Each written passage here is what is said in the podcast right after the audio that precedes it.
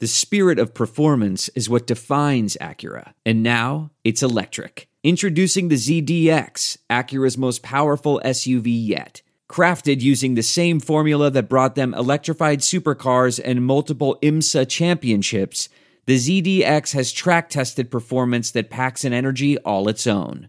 Unlock the energy and order yours at Acura.com. We're driven by the search for better.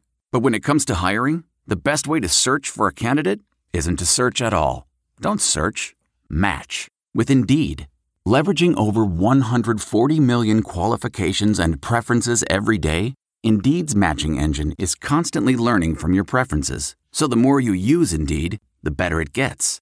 And listeners of this show will get a $75 sponsored job credit to get your jobs more visibility at Indeed.com slash match. Just go to Indeed.com slash match right now and support our show by saying you heard about Indeed on this podcast. Indeed.com slash match. Terms and conditions apply. Need to hire? You need Indeed.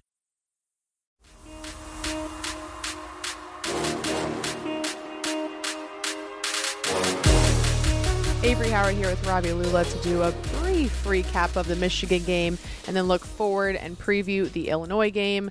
I know it's been almost a week ago since we watched Nebraska play Michigan. I'd ask for some thoughts, but I feel like we've discussed all week long, and more or less the attention now is kind of on how Rhule has challenged his team. From what you've heard from his press conferences this week, not only just from Coach Rhule, but some players and also some coordinators, what what have been your feelings? What have been your reactions from hearing them speak? Yeah, I mean, I really felt like Coach Rhule put his cards on the table this week with his team and kind of with the media, right? You don't say things like, "Hey, you're going to find out about us on Friday. You're going to find out about me on Friday," unless you've uh, unless you're confident that your team's going to respond to that, right? That is, uh, it does put a little pressure on you. It puts a little pressure on your team as well if you don't think your team can respond to that, that's not something you probably put out there. So I thought that part of it was really interesting. And honestly, I'm kind of excited to see what it looks like uh, because if they do respond the way that it seems like Coach Rhule thinks they will, that could be a really fun football team to watch. Now, listen, I don't think they're going to get real dynamic offensively probably at any point this year, but the way they, I think, are capable of playing defense can be a really exciting brand of football, uh, especially if they're able to limit their turnovers on the offensive side of the ball, so they keep putting their defense in good spots. The way that defense is capable of playing with some of the guys on that side of the ball, I think would be a ton of fun. Yeah, we don't get to always hear the players speak with so much like vinegar and fire on a week to week basis. So I'm definitely looking forward to how that challenge is being accepted and received from the team. It seems like a good week of practice so far. If this game on Friday is a dominant win for Nebraska, do you think we can view this Michigan game as a good thing for this Nebraska squad? Yeah, absolutely. I've kind of been thinking about it all week, you know, and, and I've talked about it more in terms of that Sunday practice, but that Sunday practice doesn't happen without Michigan, right? Without what happened against the Wolverines. And so I, I think we could definitely look at this as a turning point, right? Because Nebraska didn't play up to their potential against Michigan. Was there a talent gap still? Absolutely, right? But it wasn't that Nebraska just got beat in every phase of the game. It's that they didn't really reach their potential in any phase of the game either. If you do that and you still come up short, I think Matt Rhule can live with that. What I don't think he can live with is consistently not performing up to your capabilities and, and, and not performing consistently as well. That's the other thing we really heard out of him was, hey, we want our guys to be the same guy every day. That's a huge thing, and it sounds so simple, but man, is it not easy. Whether you're talking about Coach Rhule and just coaches being the same guy every day, or the players, or just regular life. You know, it's really hard to bring that kind of consistency just to regular life, much less on a football field when you've got people actively trying to prevent you from doing yeah. that, right? So that's the other really interesting part for me. Uh, but I, I do think if, if Nebraska comes out and – they've got an opportunity in front of them, not just Illinois, right? But the way the schedule sets up, they've got an opportunity to really redefine who they are, not just as a football team this year, but kind of start redefining who they are as a football program in year one under Matt Rhule. And if that happens, it's a big if still, right? But if that happens, I think we're going to look back at this Michigan game as the turning point. Talking about challenges and opportunity this week, we've discussed how Coach Rhule has challenged his team.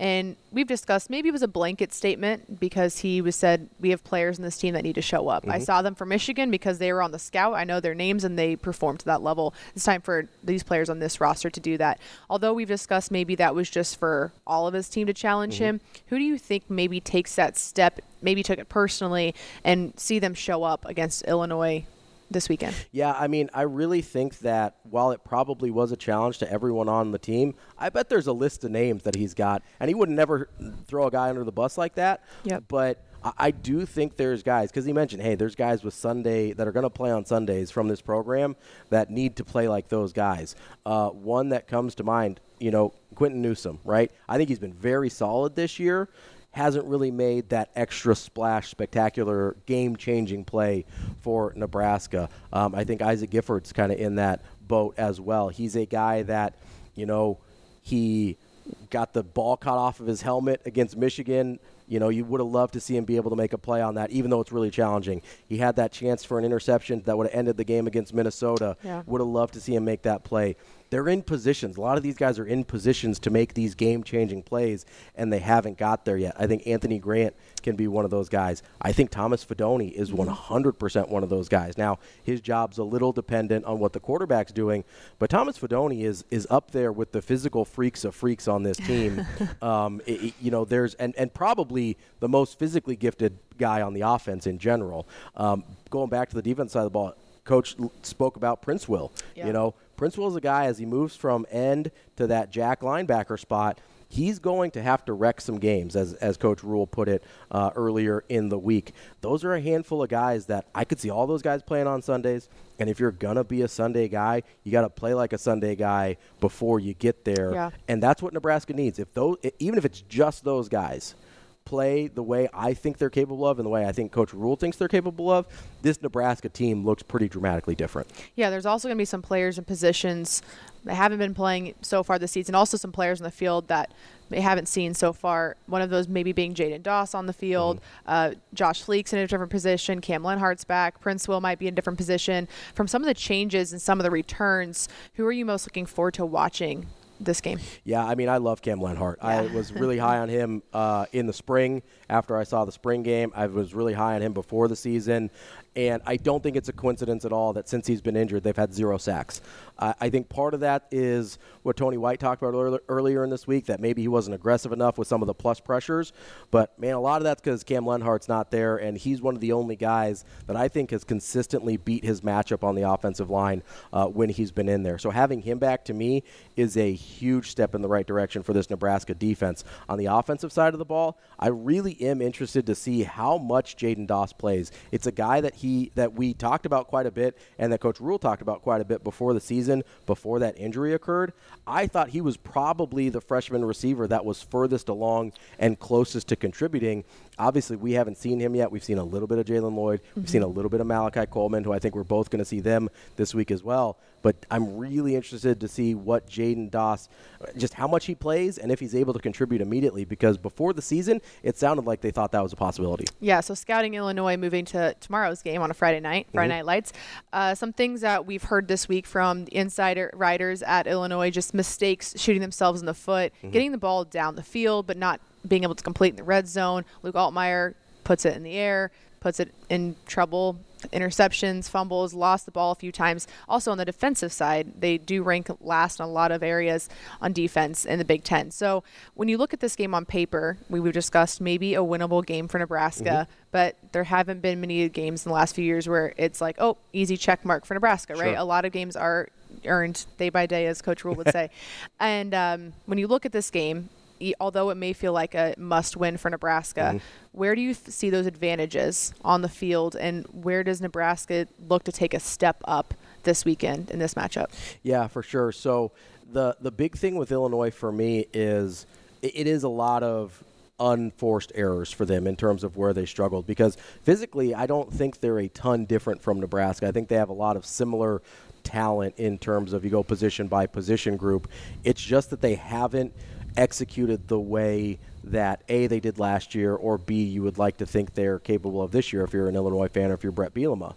That, so that makes them a little scary for me because I do think they have the talent to hang with and beat Nebraska.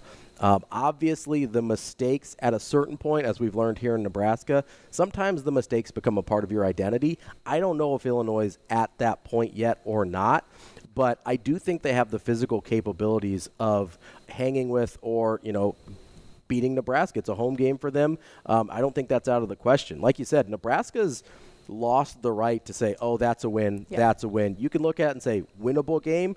I don't think you can even say should win mm-hmm. anymore. Mm-hmm. Nebraska's sort of lost that right, especially if you're talking about conference games, right? Yeah. yeah. And so, uh, in terms of places where Nebraska can attack a vulnerable Illinois team, though, I really think the edge rushing game for Nebraska can be a place where they can make a lot of hay uh, on Friday night. It is a place where Illinois has really struggled this year. Their discipline in terms of keeping assignments when there is any sort of inside fake and then an outside run. So you're talking zone reads, you're talking RPOs, you're talking traditional option plays. All of those have been a really big struggle for Illinois to cover this year. Now, the question is with a quarterback in Heinrich Haarberg – that hasn't always thrown the ball well, but I thought he did against Michigan. Will he throw the ball well enough to keep them honest and make that an even more challenging yeah. task for the Illinois defense? Because if he can do that, you look at games they struggled, especially Kansas and uh, and Toledo.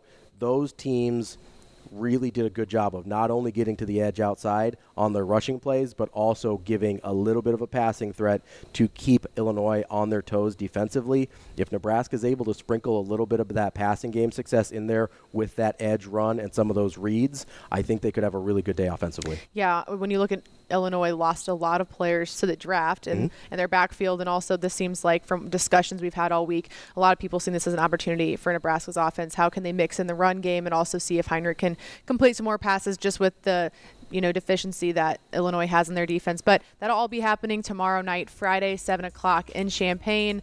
We'll be right here next week to recap a win or a loss and preview the next game the following week. A Hurrdat Sports Network production.